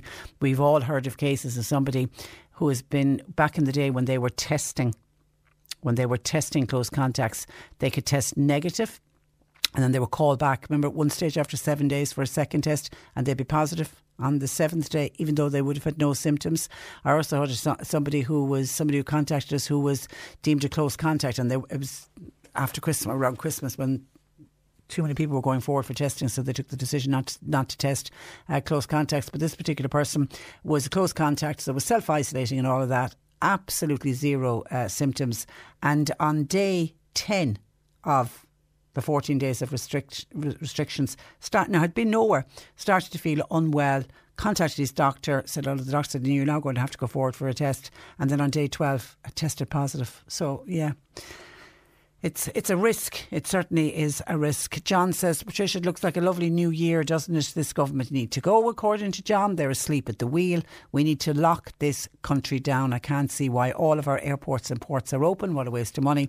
Surely when it comes to airports, one airport would be enough when the argument is put forward that we need to have airports open for cargo, etc. And on passengers coming in, when I mentioned the new restrictions are in place now from this Saturday, everybody flying into Ireland has to have a negative COVID test. I saw an aviation expert on one of the news programmes yesterday reckoning that this is going to have a huge knock-on effect. People who were planning on travelling, if they're forced to get a private COVID test and it has to be one done in a lab and there's a cost involved in that, that it actually is going to reduce the number of people who were planning on travelling to Ireland. So we may not need to close the airports. There may be very few people deciding to travel at all. Joe in Dunmanway is agreeing with John, one of our listeners who came on earlier and who felt there was no reason why we should close off licences. And he was talking about mental health, and he said it's not that people who go out and buy a few cans of beer or a bottle of wine, it's not that they're roaring alcoholics, but they just like to have a few drinks to unwind. Joe says, 100% agree with John. We have two small drinks at the end of the day to unwind and chill out. We drink plenty of water during the day. We exercise twice a day. So try and stop us having a drink at home all on our own, says Joe. And Joe, I'd say you're not the only ones who do that for a little bit of unwinding, just a couple of drinks, one drink, maybe a glass of wine with a meal, with dinner or whatever. And of course, if they close off licences, everybody gets affected by it. And then this is on back to the Mother and Baby Homes. Mary in Galbally says, Catholic Ireland, how are you? Who would want it? Listening to the stories coming out from the Mother and Baby Home Commission. And this is on someone with a driving test. Hi Patricia, I arrived with my daughter in Mallow yesterday morning to do a driving lesson. Her driving instructor got a phone call from another person that was due to do a test. This woman wouldn't now be able to take the test because she doesn't have a letter from her employer. Surely that's very unfair on young drivers or anyone that's at home, like a stay-at-home mum or dad. My daughter, for example, was due to do her test in February, but because she's a stay-at-home mam, she won't now be able to get a letter from an employer, so she won't be able to take her test. My daughter has a a son of three and he needs to be taken to school every day, and other reasons why she needs to be able to drive. Yeah, and the RSA, this came out under the new level 5 restrictions. The driving tests are still running, but it's only for essential workers and people who have already got a driving test appointment. If you're an essential worker, you're told to turn up, but it says, and I'm reading from the RSA site, if you have a test appointment and are not a person involved in the provision of essential service, please cancel your test appointment. And they tell you how to do it, and you'll be assigned, the slot then will be assigned for essential workers. And obviously they're asking people who are essential workers to bring a letter with them. I didn't realise that, because someone had said to me, how do you prove or not that you're an essential worker? But it seems you need to bring a letter with you. But I wonder if your daughter has a test date, and that seems like a pretty genuine enough reason. If she's a 3-year-old who needs to be taken to school, and if she needs to get out and about and she needs to try and pass her test, could she apply to the RSA? Could she make contact with them and explain her reasons? And maybe they'll allow her to go ahead. I don't know. But as of now, it is only for essential workers. That's all they are saying to people. They're the only ones that should turn up for testing. And somebody else says, Patricia, when will retail staff, when will they be considered frontline workers? Because, yeah, God knows the retail staff have been out there from day one during all of the lockdowns. They never closed, never once. And when are they deemed frontline workers? I haven't seen them anywhere on the list, I have to say. Hang in there, though. Hopefully, if the AstraZeneca vaccine can get the go-ahead, that's the one I think that's going to be the game changer, because we have the biggest number of orders in for that particular vaccine. And it's not just Ireland. I saw a report earlier on that Angela Merkel in Germany is in big trouble as well. They don't have enough vaccines. The EU now are accepting that they didn't order enough of the Pfizer or the Moderna one to start with.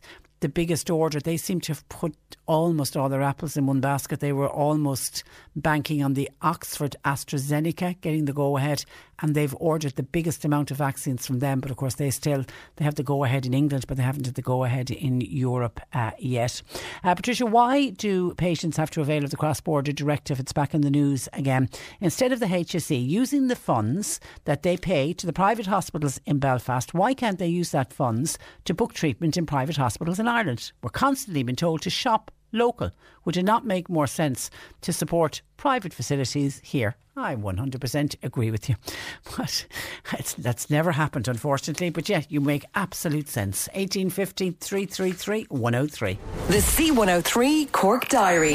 With Cork County Council. Supporting businesses, supporting communities, serving Cork. Visit corkcoco.ie. The staff of Daily Industrial Supply Company are aiming to collectively walk, run, cycle, hike and swim 1,200 kilometres during the month of January. It's an effort to raise money for the Cork Simon community. If you would like to help out, you can donate through their Just Giving page. If you're involved in any charity or community event that you would like us to advertise free of charge, please just email info@c103.ie. Cork Today on C103. With Macroom Motors, leading the way for Toyota hybrids. The place to order your 211 Toyota. See macroommotors.com. And we're going to Bandon Garda Station for this week's Garda Fire, where I'm joined by Inspector Ian O'Callaghan. Good morning to you, Ian. Good afternoon. Good afternoon, Fisher, as it is. I'm very well, and you're welcome to the programme. Now, the good news first is, crime-wise, it's quiet. It has there. I was looking at crime there over the last 4 weeks since Cork West was last represented on the show. And I suppose it's reflected in the fact that we've only had one burglary reported now, obviously. There's so many more people at home through work and everything and government advice. So, but look, it's reassuring for people in the current climate we're in that property crime is very low currently. So that's some positive in the climate we're living in. Okay, you do have a report of one break-in, though, looking for help. That happened earlier this week. That's right. On the night of the 11th, 12th this month, that's only Monday night, Tuesday, gone by there, a vacant property was entered at Drumavan and Enniskillen, and tools were stolen. There wasn't a lot of tools stolen here in this incident, but nonetheless, for the owner of the property to find the door forced the next morning was not nice, and Gardaí and Ballineen are investigating that incident. So that happened in the townland of Drumavan and skiing. If anybody saw anything Monday night into Tuesday morning. And then there was an incident in Skibbereen, and this happened on Christmas week. Christmas week there, the 22nd of December, that night, 22nd, 23rd of December, at Cullen at Skibbereen, building site there, 4 batteries were taken from 2 diggers. So, look, we're just highlighting that in case somebody may have heard of digger batteries for sale for cheap prices in the locality. So Gardaí in Skibbereen are investigating that theft. Yeah, anything like that that's too good to be true, the offer, you should be straight away, alarm bells should ring. And once again, you know, we start the new year with the advice that we gave throughout last year about locking your cars when parked at your house. Yes, and on the night of the 29th, 30th of December here in Bandon, Chapel Street, an unlocked car was entered and personal items were stolen. And, you know, it's probably the most easily preventable crime out there is simply to lock your car. And we did see trends last year, last 18 months, of criminals targeting vehicles outside people's homes, hoping that people didn't lock their cars, and indeed they got quite a lot of success in a lot of instances. And so again, we're making an appeal for people to always lock your car, no matter how short a time period it's going to be empty for. Yeah, and I know Sergeant John Kelly before Christmas was making the point that because now, you know, all of us have zappers, you just press the button and it locks the car, but just to make sure you have locked it. Sometimes you press it and you think you've locked it and you haven't. That's right. It's a habit I've developed myself over the years, is just simply zap your car and just give it a second and just check the door handle to ensure that it's locked. It's just a good habit, very good habit to get into.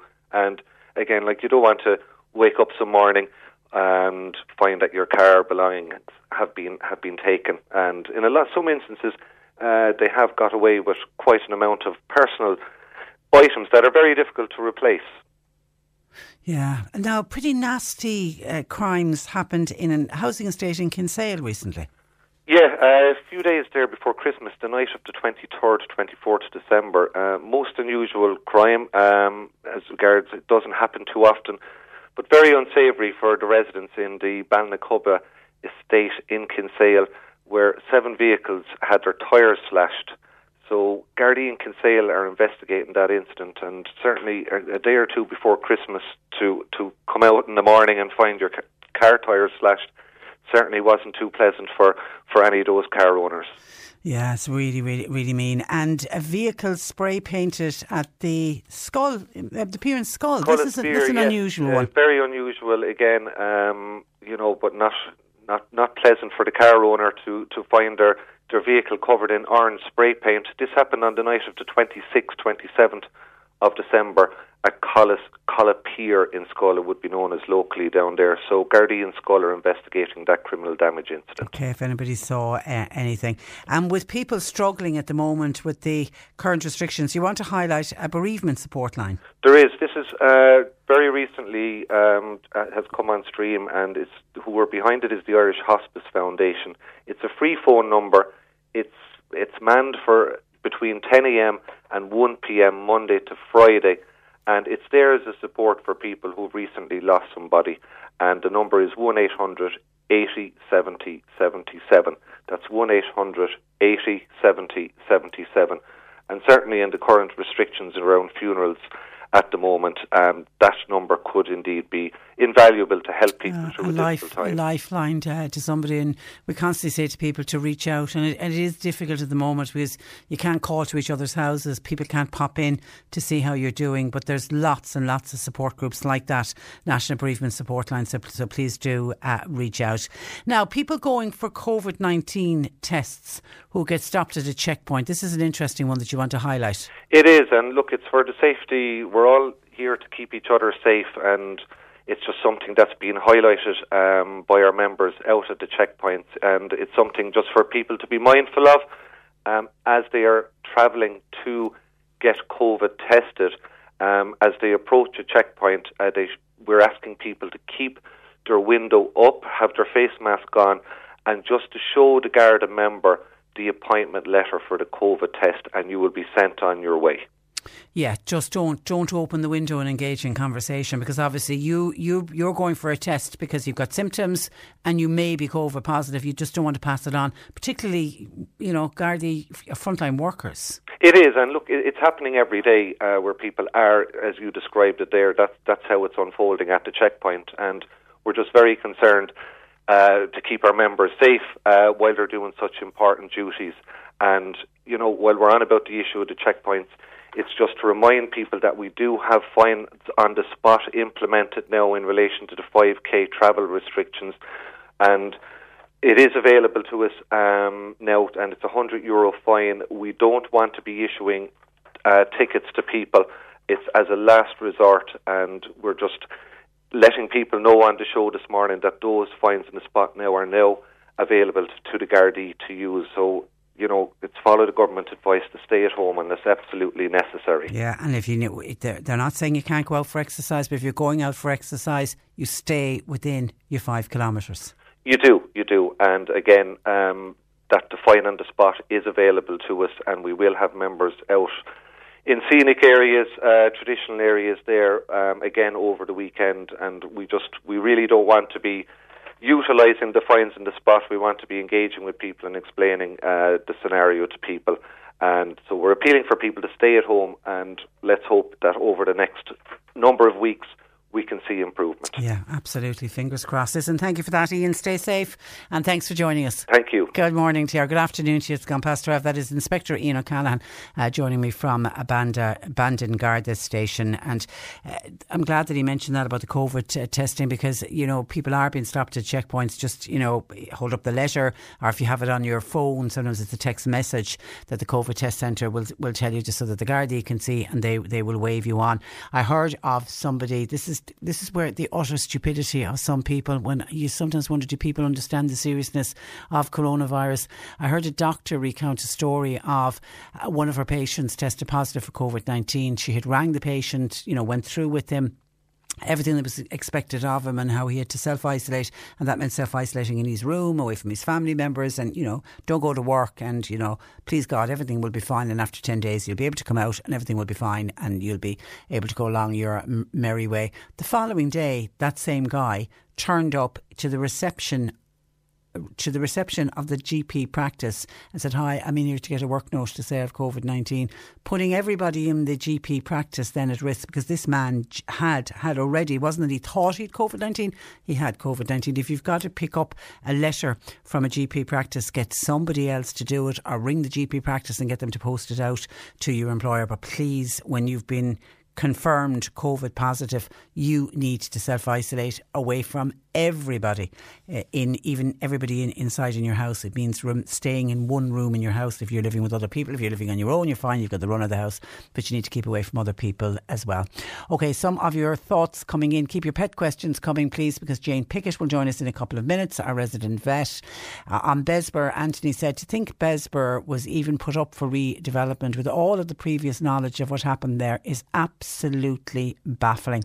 After all these recent apologies by state and church, these grounds and many more like them need to be fully investigated as to what really happened to the unfortunate children there.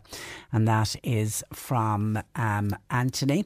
Ross said, hang on now, the church had supreme power. This is talking about previous Old Ireland. The church had supreme power, so nobody did their own thing because they lived under the threat of being excommunicated, said Ross. They had unbelievable power. Someone else says, just wondering if any of the men who made these ladies pregnant ever came out and said, sorry, some of those men must still be alive. And remember, the commission report showed that some of the cases were because of incest or because of rape as well. Hi Patricia, I was in the Good Shepherd Convent in Sunday's Well over 45 years ago. I would just like to say I saw nothing but kindness. We had lovely food, clothing, education, holidays, pocket money, beautiful staff and beautiful nuns. As bad as it was for some, there was lots of goodness and kindness too. Please let people know that as well. And I'm glad to read that out. And that was one of the things also in the Commission's report. They did find some cases of kindness, but they were sadly in the minority compared to what the majority of women experience, but I am glad to mention that. Thank you for that. Hi Patricia, I remember my father telling me how the priest in our local village used to name and shame any unmarried woman that became pregnant in the parish. Obviously, was that from the All-Trails? Obviously, the fathers were never named. Yeah, it was almost like it was the Immaculate Conception. I still have a huge issue with that as well, why it was always left. The problem was always the women's. It was never the men. The men seemed to never be wrong at all. Hi, Patricia. Just wondering if any... Oh, this is back to vaccines. Just wondering if any minister or anyone in government has been vaccinated. Is Leo still working in a hospital? I'm assuming if he is, he would have got the vaccine. The ordinary people will be at the end of the queue, as usual. I haven't seen, because I'm assuming if any of them do get vaccinated, they'll come out publicly and do it in order to encourage others to do it. I certainly haven't seen it. And I haven't heard of Leo Varadkar working in a hospital since. He did a shift... it was back at the time of the second, was it the first wave? He did a shift. I haven't seen him working in a hospital since, but no, I certainly have seen nothing to say anybody at government have received vaccines yet. Hi Patricia, all we're short of now is for health workers to adapt the same attitude as school teachers in respect of not wanting to go to work. What would happen? The whole country would fold up. That's to put it mildly. That's from Tim in Youghal. Noreen is commenting on the lady who contacted us about her daughter who wants to get a driving test because she's not an essential worker. She's got to give up her driving test date, even though she's a stay-at-home mum with a young child and she needs to bring the child to places and she needs access to her car. Noreen says, I can't think of any worker more essential than a stay-at-home mum. Maybe a letter from the husband, says Noreen. Yeah, you certainly could try that.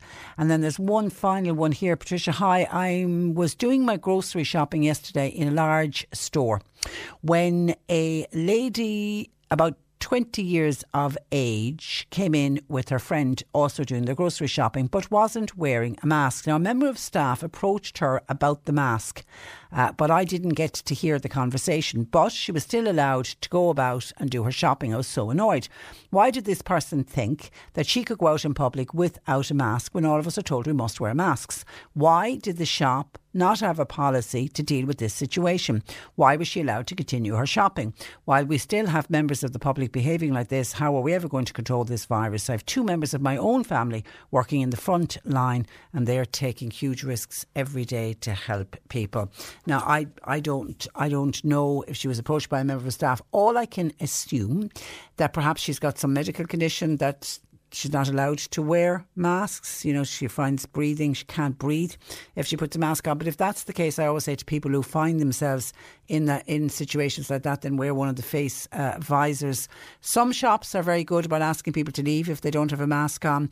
Other shops are saying it's not our job to tell people to leave, not our staff. Don't want to put our staff in danger. You can have some members of the public getting very vicious towards members of staff if they try to tell them to leave because they're not wearing a mask. So I don't have answers to any of your questions. All I can think of is, if she was approached by a member of staff and there was a conversation, I'm just assuming that there was some medical reason why she's not wearing a mask. But again, I say to you, as I've said to many others before, if you go into a situation like that and there is somebody there without a mask, because remember you're wearing a mask to protect that person should be wearing a mask to protect you, then give that person way more than 2 metres. Keep well away from the person. And if you're feeling anywhere uncomfortable, leave the store. Go to a member of staff and say, look, I'm leaving the shopping there. I'm thinking if you've got a big trolley load of food, and just say, I'm a bit uncomfortable at the moment. I'll come back at another time and finish off my shopping. We all have personal responsibility when it comes to looking after ourselves as well. So don't put yourself anywhere where you may feel that you are feeling very uncomfortable or very nervous. 1850 333 103. Going to take a break and we are back getting your pet questions answered by Jane Pickett, our resident vet. Cork today on C103 with Macroom Motors, leading the way for Toyota hybrids. The place to order your 211 Toyota. See MacroomMotors.com. This is the Cork Today replay on C103. When you're ready to pop the question, the last thing you want to do is second-guess the ring. At BlueNile.com, you can design a one-of-a-kind ring with the ease and convenience of shopping online. Choose your diamond and setting. When you find the one, you'll get it delivered right to your door. Go to BlueNile.com and use promo code LISTEN to get $50 off your purchase of $500 or more. That's code LISTEN at BlueNile.com for $50 off your purchase. BlueNile.com, code LISTEN. Hey, it's Danny Pellegrino from Everything Iconic. Ready to upgrade your style game without blowing your budget? Check out Quince. They've got all the good stuff, shirts and polos, activewear, and fine leather goods, all at 50 to 80% less than other high-end brands. And the best part? They're all about safe, ethical, and responsible manufacturing. Get that luxury vibe without the luxury price tag. Hit up quince.com/upgrade for free shipping and 365-day returns on your next order. That's quince.com/upgrade. Hi, I'm Daniel, founder of Pretty Litter. Cats and cat owners deserve better than any old-fashioned litter. That's why I teamed up with scientists and veterinarians to create Pretty Litter. Its innovative crystal formula has superior odor control and weighs up to 80% less than clay litter. Pretty Litter even monitors health by changing colors to help detect early signs of potential illness. It's the world's smartest kitty litter. Go to prettylitter.com and use code ACAST for 20% off your first order and a free cat toy. Terms and conditions apply. See site for details. Off to the Islandwood Veterinary Hospital in Newmarket, part of the Mill Street Veterinary Group, where Jane Pickett, our resident vet, joins us. Good afternoon to you, Jane. Let's get straight in with questions for you. Kicking it off with a listener who says, Patricia, I've got a weird question for Jane. I hope she can help me, please. I've been feeding lots of wild birds on my windowsill, doing it all throughout the pandemic. I was using an upturned Tupperware dish as the table, and it worked fine. Over Christmas, I got a proper bird table, and last week I assembled it, put it in exactly the same place, used exact same bird food that I had been using, and the birds are staying away in droves. What have I done wrong? Oh, well, first and foremost, thank you so much for feeding the birds, because they are a beautiful part of our wildlife. But they are very nervous little creatures. I think it is probably just that this is a new thing in their environment. So although it might be in the same place with the same food, they're naturally wary, because that's the instinct that keeps them alive, essentially, is being wary of their surroundings until they know that they're safe. So this new bird table will probably just take a little while in their environment before they decide, look, it's nothing scary, it's not a monster, I can go near it to investigate. And once a few of them start investigating and finding the bird seed, all of a sudden they'll be there in their droves. I think it's just a little bit of time. But what you could do in the meantime is, if you still have your little Tupperware box on the windowsill, just be over this, like if there is any cold spell, just so they are getting a little bit of food, you could always just pop a little bit of food into the Tupperware box as you were doing before as a little table, but keep your new bird food there on the new bird feeder, and eventually they'll probably start coming to both. And once you know that they're confidently using the new one, you can take away the Tupperware box. But well done, and I think it's great, because there's another cold spell due tonight. So, and in the cold weather, well, even outside of the cold weather, we should be feeding the birds, the wild birds. Yeah, I think it's most critical in the cold weather, but I think certainly all the time, because it allows them to build up a certain amount of fat reserve so that they can make it through the colder spells. And here's an interesting one. A listener says, question for Jane, your vet, please. I lost my dog last August. I'm still missing her. I'm in bits. Any idea on how best to deal with the loss of a much-loved dog? Oh. Mm-hmm. Get another dog? It's a really, really hard one. That might be the right answer for some people, to get another dog or not others. It really depends on when you're ready. With any pet, whether it unfortunately passes away for some reason or whether it does go missing and get lost and not return, there's always going to be a grieving process. It's really, really hard. I think if you feel ready to get another dog, and that's something you feel ready and you would like, then maybe now's the time to get another little companion.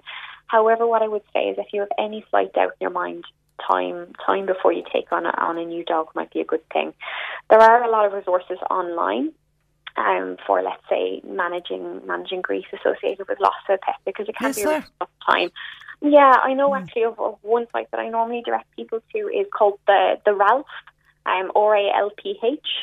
So if you Google, let's say, the Ralph pet loss, you'll find a website there with a lot of really great resources. Go away.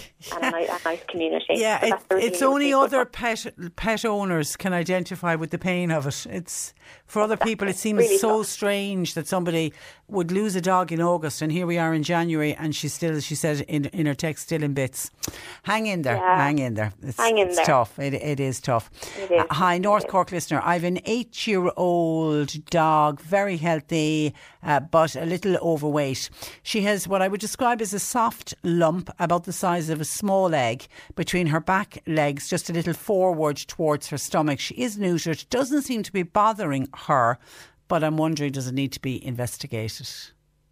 In short, yes, I think that would be a good idea. As long as she's otherwise well in herself, then that's great. I think I would give your vet a call at the moment. It varies from vet to vet at the moment. Some vets are only doing, let's say, sick cases and emergency only. And let's say more routine workup might need to be just temporarily postponed. But have a chat with your vet and see what their procedures are that they have in place at the moment. This is something that I would advise you do get investigated. It could be something and nothing. It could just be a soft little fatty lump, and they tend to be benign, so not harmful. Or given the position it's in, it could be, let's say, a little breast lump, something like that. It's just really important that we know and we find out. And generally your vet will do a little test with a needle to remove some cells from the lump that we can send to the lab or examine with a microscope.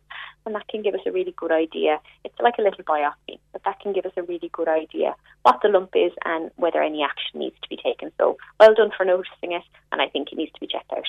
Okay, Mike in Knocknagree has a big male collie dog, 18 years old, normal weight, quite active, but he barks a lot at night, and this is obviously something he hasn't been doing before. He's not on his own. There's two other dogs with actually his son and daughter, or his son and daughter. So there's two other dogs with them. They all have very comfortable bedding, well covered in. They're free to walk around the yard. It's all well fenced in. He's of late slow to eat. Sometimes I've noticed him drinking a lot of water. Could it be diabetes? Or at the age of 18, is it just literally old age? Could he live for another 2 years? He is a very active dog. I walk with him every day.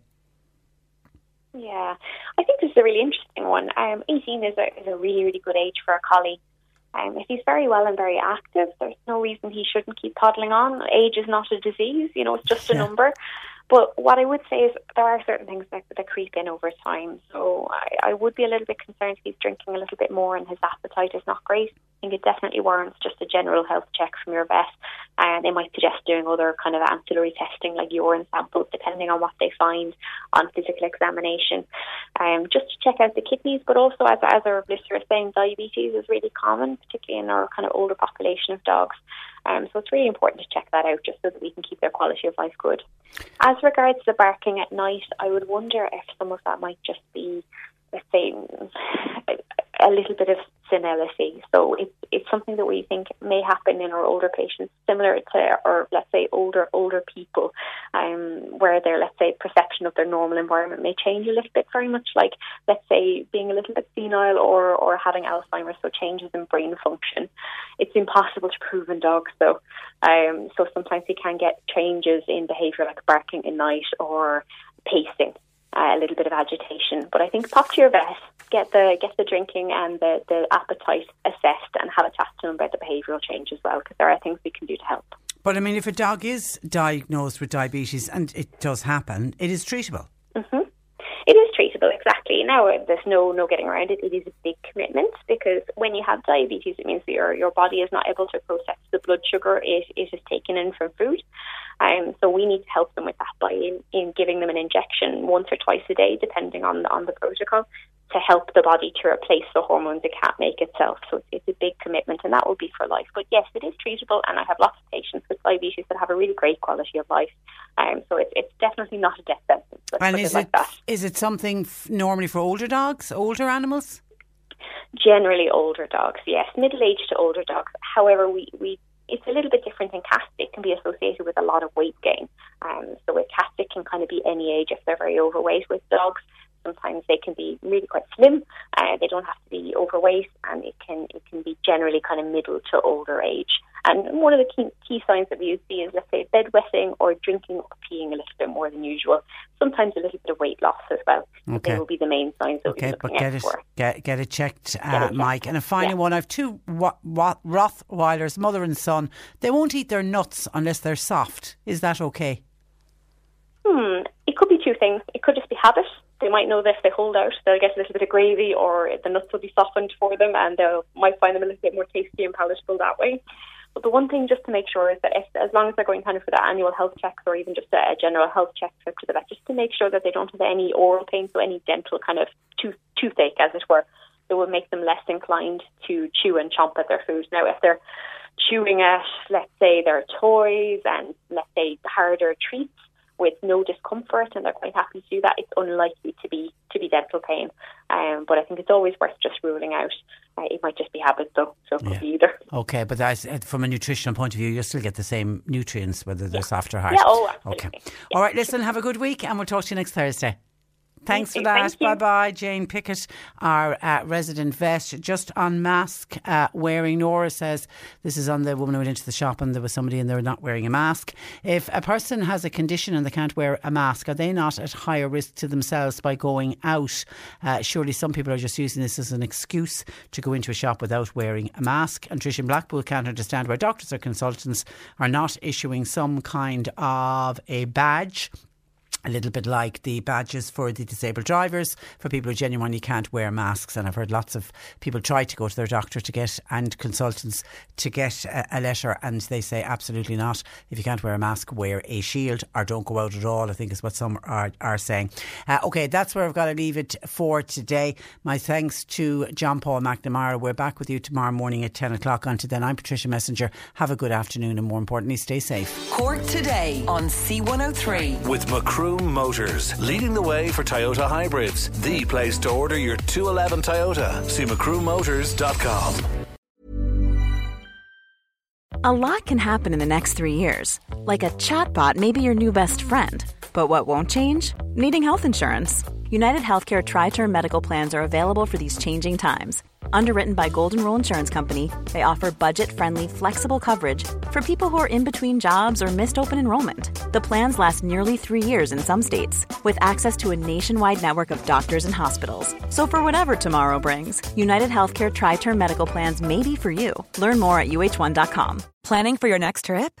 Elevate your travel style with Quince. Quince has all the jet-setting essentials you'll want for your next getaway, like European linen, premium luggage options, buttery soft Italian leather bags, and so much more. And is all priced at 50 to 80% less than similar brands. Plus, Quince only works with factories that use safe and ethical manufacturing practices. Pack your bags with high-quality essentials you'll be wearing for vacations to come with Quince. Go to quince.com/pack for free shipping and 365-day returns.